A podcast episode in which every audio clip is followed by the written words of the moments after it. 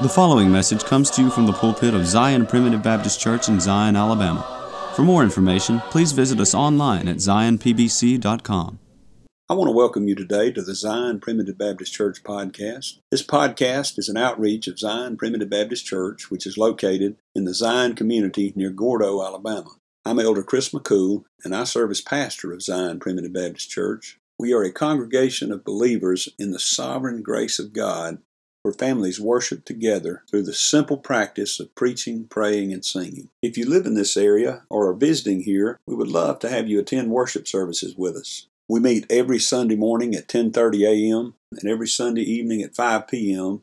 and the first and third Wednesday evenings at 6:30 p.m. I'm happy to note that our daily podcast is featured on Grace Alone Radio, which you can find at gracealoneradio.net you can find the schedule on the website, and you can also download an app to your phone so that you can listen wherever you are. Grace Alone Radio is a 24 hour streaming service which carries the message of God's sovereign grace around the clock and around the world.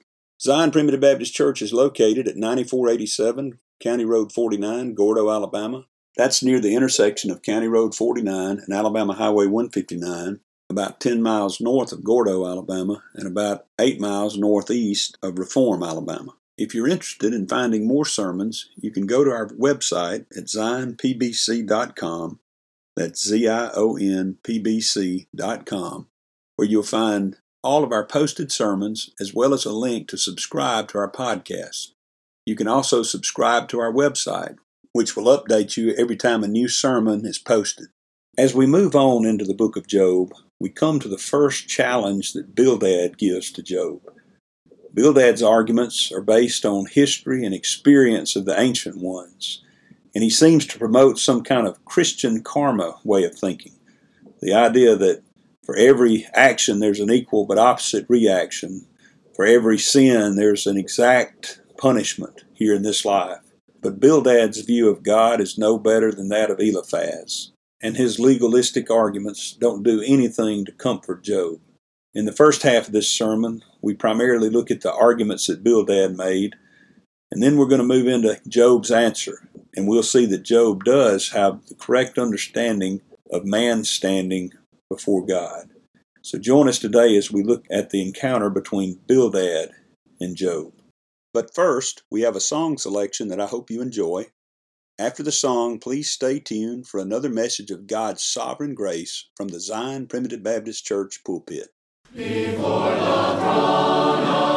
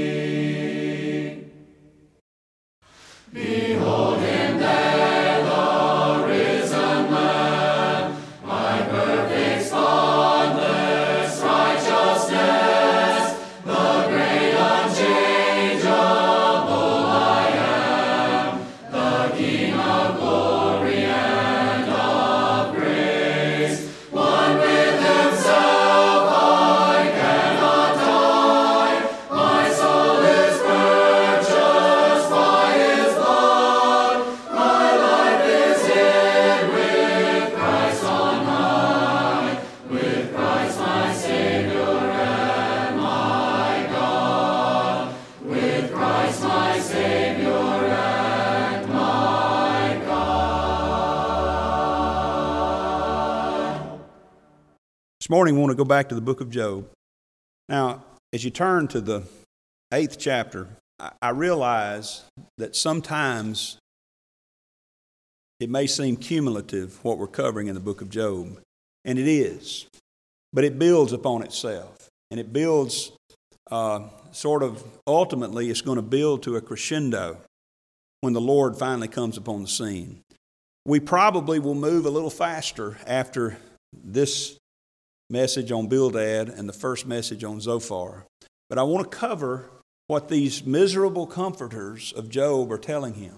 And I want us to see just how miserable Job has become. And, and also, we need to understand how that all of these characters in this book of Job, except God, of course, are off base just a little bit on their theology.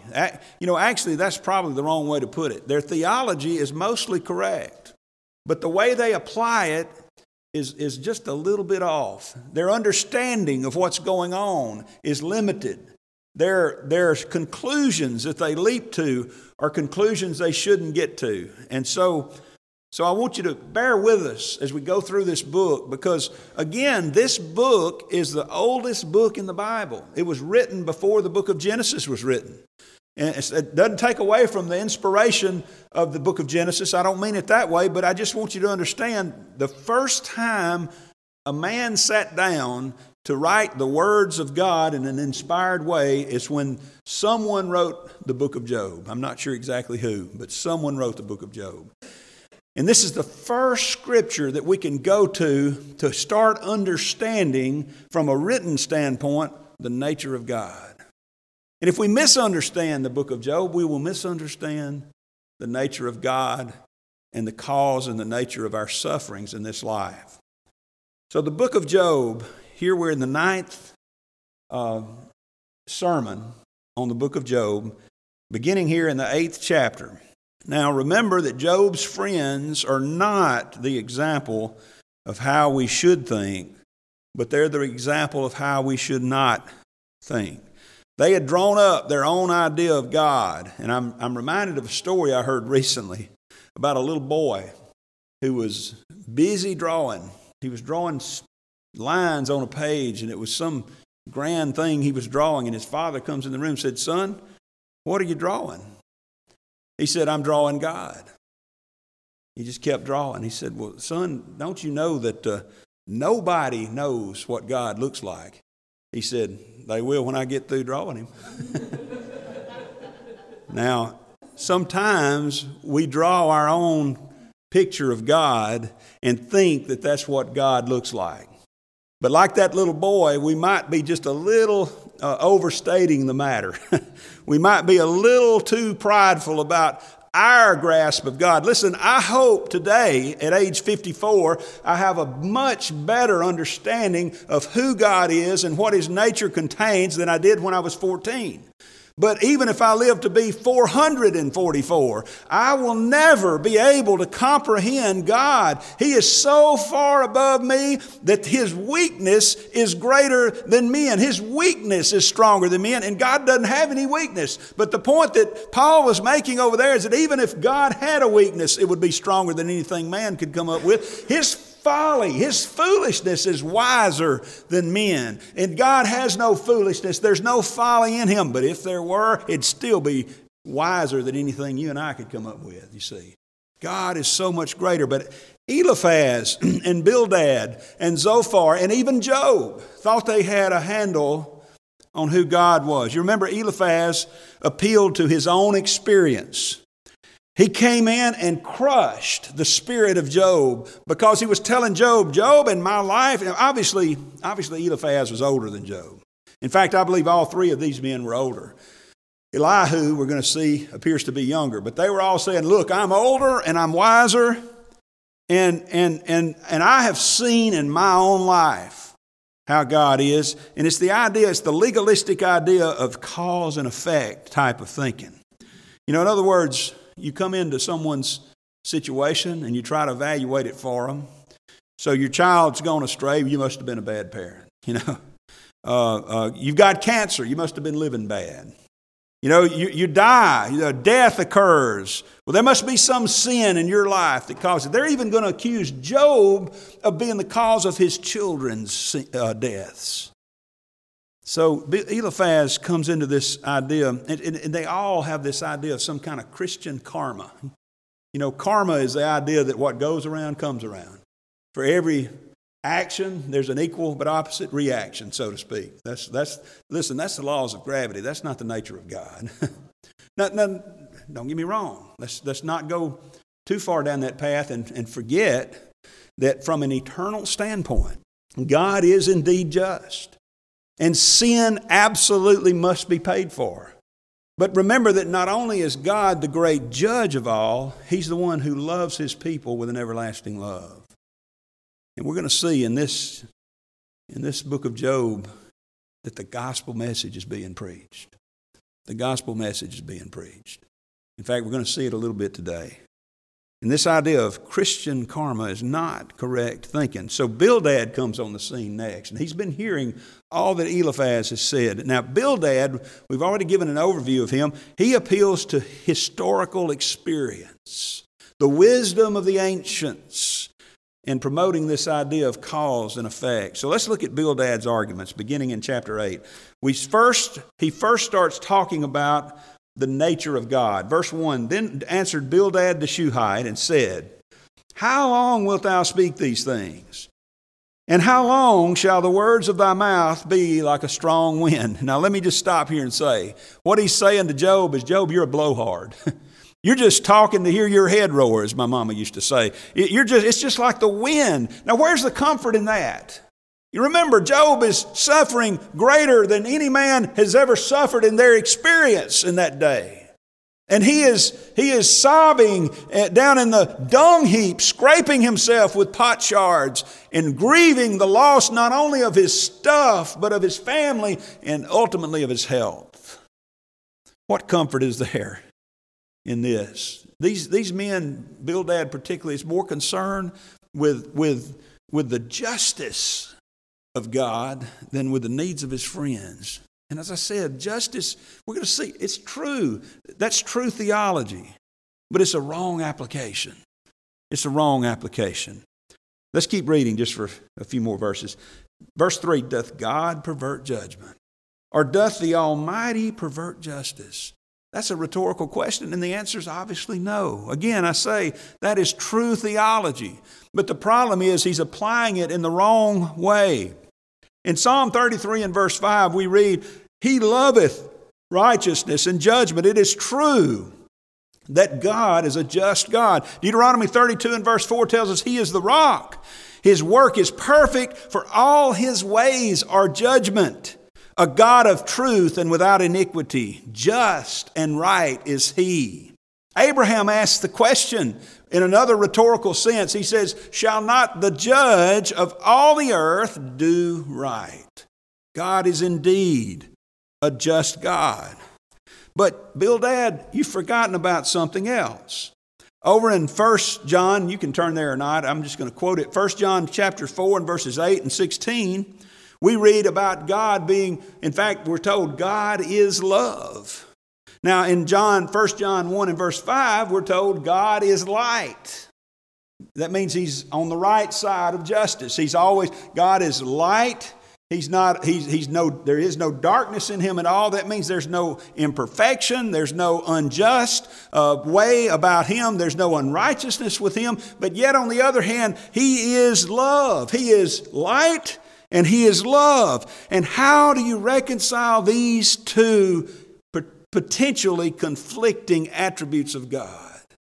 Well, the answer is clear to us in 2021. Psalm 85 and verse 10 said, Mercy and truth have met together, righteousness and peace hath kissed each other. Where did they do that? On the cross of Calvary. They came together. The justice of God and the love of God, the light of God and the love of God came together in a way that fulfilled both his righteous nature and his loving nature. It came together on the cross. But Bildad says God doesn't pervert justice. In verse 4, listen to this. This is so harsh. if thy children have sinned against him, and he have cast them away for their transgression. If you would, if thou would seek unto him betimes and make supplication to the Almighty, we'll come back and finish that in a minute. But notice what he's saying. God doesn't pervert judgment. Job, your, your children are dead because of something they did. How, how comforting would that be to come to you when you've lost a child and you say, well, he died because he did this, or she died because of that. Hey, it even is worse because Eliphaz even suggested it was because of something Job did. Now, listen, we know that everybody dies because of sin. Don't, don't miss that fact. Why, you know, why does some tragedy happen? Because Adam sinned. Sin is the curse of this world. We are cursed by sin and we die because of sin. And I'm not forgetting the fact that sometimes we can do things to hasten our own death. I get that. You know, if I go out and get in my car and decide to go to Birmingham and decide I want to drive uh, north in the southbound lane of I 20 and 59, it's probably, it's probably going to be my time to go, as they say. You know, we, we hear that a lot. Oh, it's my time to go. Well, I heard this story one time about this old preacher who had a friend who was a pilot. And uh, most people that believe that there's a set time to go don't really believe it. and this, uh, and this, this preacher uh, was uh, one of those that believed that there was a set time to go. And his friend asked him, he said, uh, Preacher, how about flying up with me in my plane today? He said, Oh, no, no, sir, I'm not flying in no plane. And the, the pilot looked at him and said, Well, preacher, don't you believe that you're not going to go till your time comes? He said, I sure do. But he said, I'm afraid we may get up there and your time come. See, most people that, that say they believe that don't really believe it. Because you see, there are things we can do that, uh, that would fly in the face, that would tempt God, that would fly in His face. Now, now I, I don't mean to get off on this too much, but I just want to say that certainly from the mind of God, He knows exactly when we're going to die. But from our standpoint, we don't know that, and we shouldn't be thinking, well, I can do whatever I want to do because I'm not going to die till my time comes. Well, like that, like that preacher said, you may get out there driving northbound on the southbound lane and your time come. but you see, here he says he's accusing uh, Job's children of sinning, and that being the reason that they lost their lives. I want to say to you this. You re- remember this. Remember this Job is not suffering for any sin that he's committed, right? We, we've seen that already. Job is innocent of any sin that caused this suffering. Now, understand what I'm saying. Job is still a sinner. And we're going to see that there's some pride in Job that God suffers uh, these, th- these uh, things to come upon him to get rid of. But Job is not in the first instance suffering. You can't point to a sin, oh, Job did this and therefore he's suffering, you see. There's a, but, but remember, he's still a sinner. And there's only ever one man who suffered being truly innocent, and that's the Lord Jesus Christ. But now look at, look at verse 5. here as we as Bildad is bringing up the nature of God to him, he said, If you would seek unto him betimes and make thy supplication to the Almighty, if thou wert pure and upright, surely now he would awake for thee and make the habitation of thy, uh, of thy righteousness prosperous. Notice what he's saying. If you'll just confess your sin, God will awake for you. This this kind of thinking will lead us to believe that we have to do something to get back into God's good graces. Brother Buddy's mentioned this before, that he had a concept, even, even as a child of God. Now, we're talking about children of God. We're talking about someone who's been born again. We're not talking about doing something to get born again or doing something to get to heaven. But have you not felt the same thing I've felt before as a born again child of God? That I'll commit some sin and immediately I'll be just hunkered down thinking God is going to get me for that. Now, certainly God ought to get you for that. But how many times has He passed over that sin? How many times has He dealt with you in grace and mercy? It's happened to me over and over. And I've come to understand that, that it's not a one for one thing, it's not tit for tat in God's service. It is not that God is going to uh, immediately, he's not wielding the lightning bolt ready to just zap us every time we, we, we go astray. We shouldn't go astray. And if we engage in habitual sins and stay going down that broad path, we will end up with destruction. But God is so merciful, He is so gloriously uh, graceful that even in the Old Testament, He dealt with His saints in grace and mercy. You remember, you remember what Jesus said? He said, I'm not come to call the righteous but sinners to repentance. He said, uh, The healthy don't need a doctor. Jesus said, The healthy are fine. It's the sick that need him. God doesn't shoo the sick away and tell them to get better on their own and then come to him.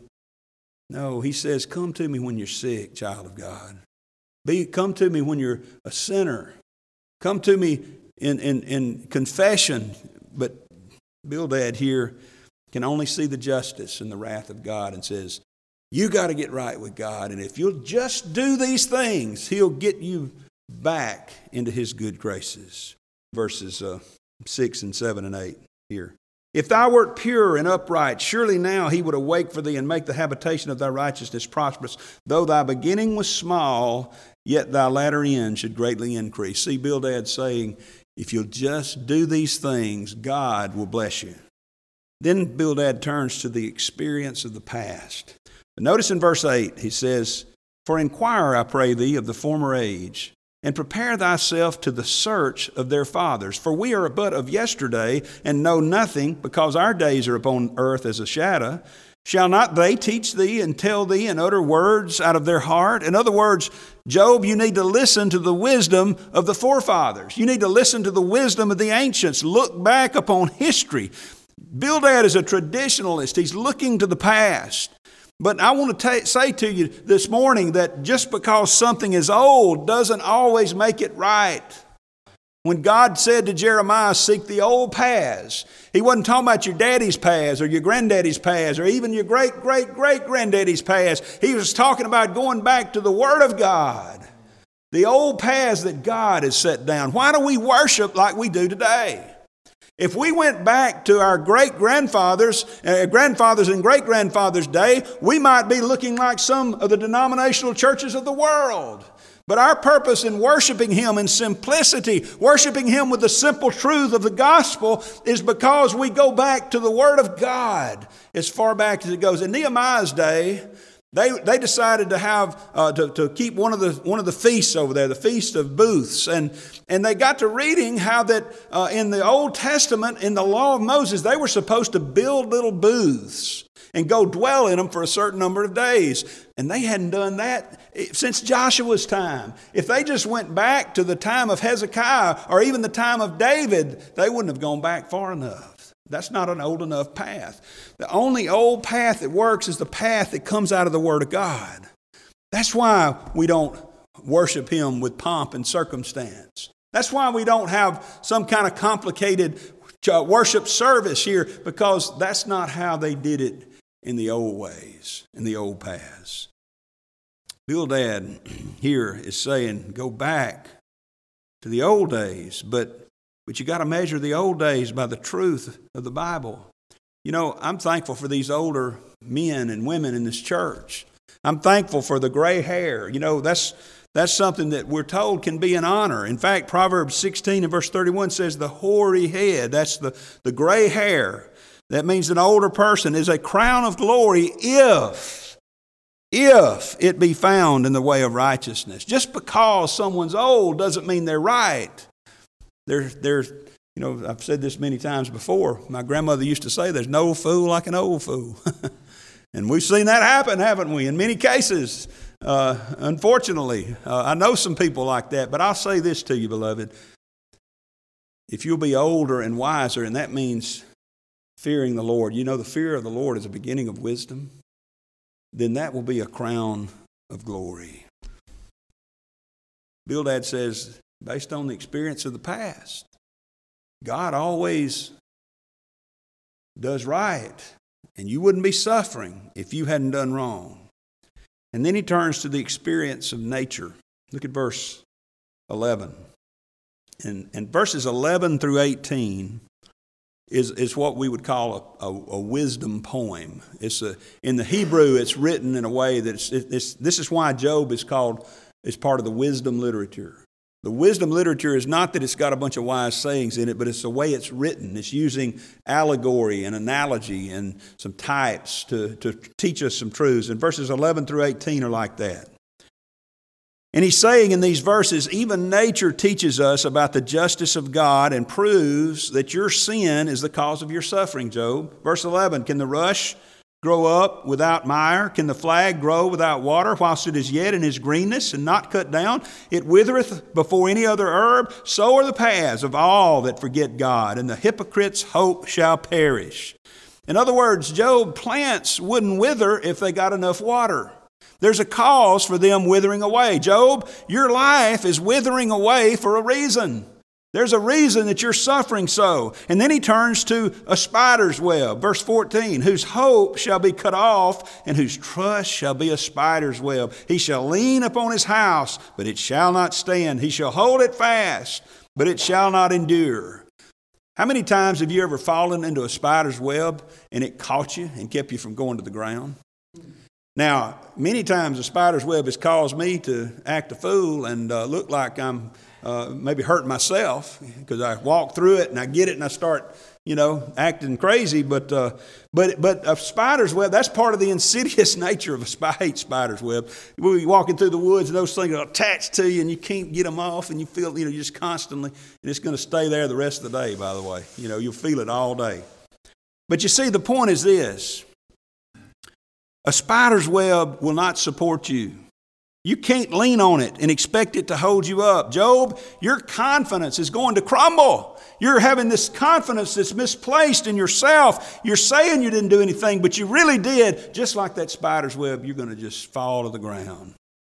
In verse 16, speaking here now of a, of a plant again, he is green before the sun, and his branch shooteth forth in his garden. His roots are wrapped about the heap and seeth the place of the stones. If he destroy him from his place, in other words, if the plant's plucked up, then it shall deny him, saying, I have not seen thee.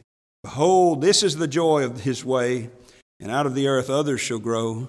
In other words, a green plant plucked up from its place proves, Job, that you are not placing your confidence where you should. If you pull up a green plant, I don't care how good it looks, I don't care how lush and green it is, it will die.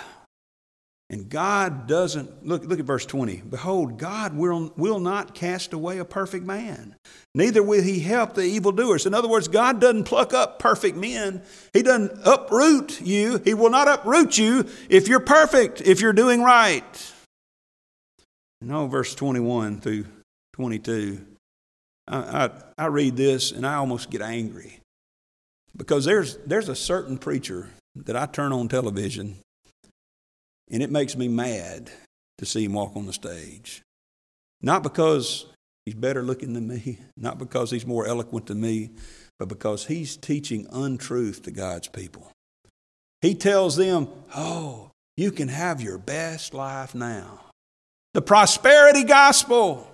Look what Bildad says, till he fill thy mouth, talking about God. He will fill thy mouth with laughing and thy lips with rejoicing. They that hate thee shall be clothed with shame, and the dwelling place of the wicked shall come to naught. Job, if you'll do right, you can have your best life now. If you'll just have enough faith, God will bless you. And the proof that you don't have enough faith, and the proof that you are a wicked sinner, is that God's not blessing you with stuff.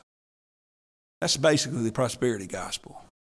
That's the Joel Osteen teaching of this world. And I hate it because it misleads God's people into thinking that their, their stuff is proof of their faithfulness. And it also leads them to despair when they don't have stuff. You know, things aren't going real good for Job. And while Job's a sinner, he hadn't done anything particularly to merit this. In fact, he was living a faithful life more faithful than anybody else in his day, the prosperity gospel fails in the face of Job's suffering. And that's what he's saying here, Job. If you'll just do this, just confess and acknowledge what a sinner you are and that you need to change your ways, you can have your best life now. That's baloney, child of God. Because we know that Job is not suffering because of some particular sin he's done. Due to the constraints of time, we will stop the message here. But please join us tomorrow for the conclusion of this message. If you would like to subscribe to our website, please go to www.zionpbc.com and sign up for email updates. If you have any questions, please feel free to contact the church at zionpbc1847 at gmail.com. That's Z I O N P B C 1847 at gmail.com. Or you can email me directly at jchrismccool at gmail.com. That's the letter J, C H R I S M C C O O L at gmail.com. Again, thank you for listening. May the Lord bless you, is my prayer. We thank you for listening to today's message. For more information, please visit us online at zionpbc.com.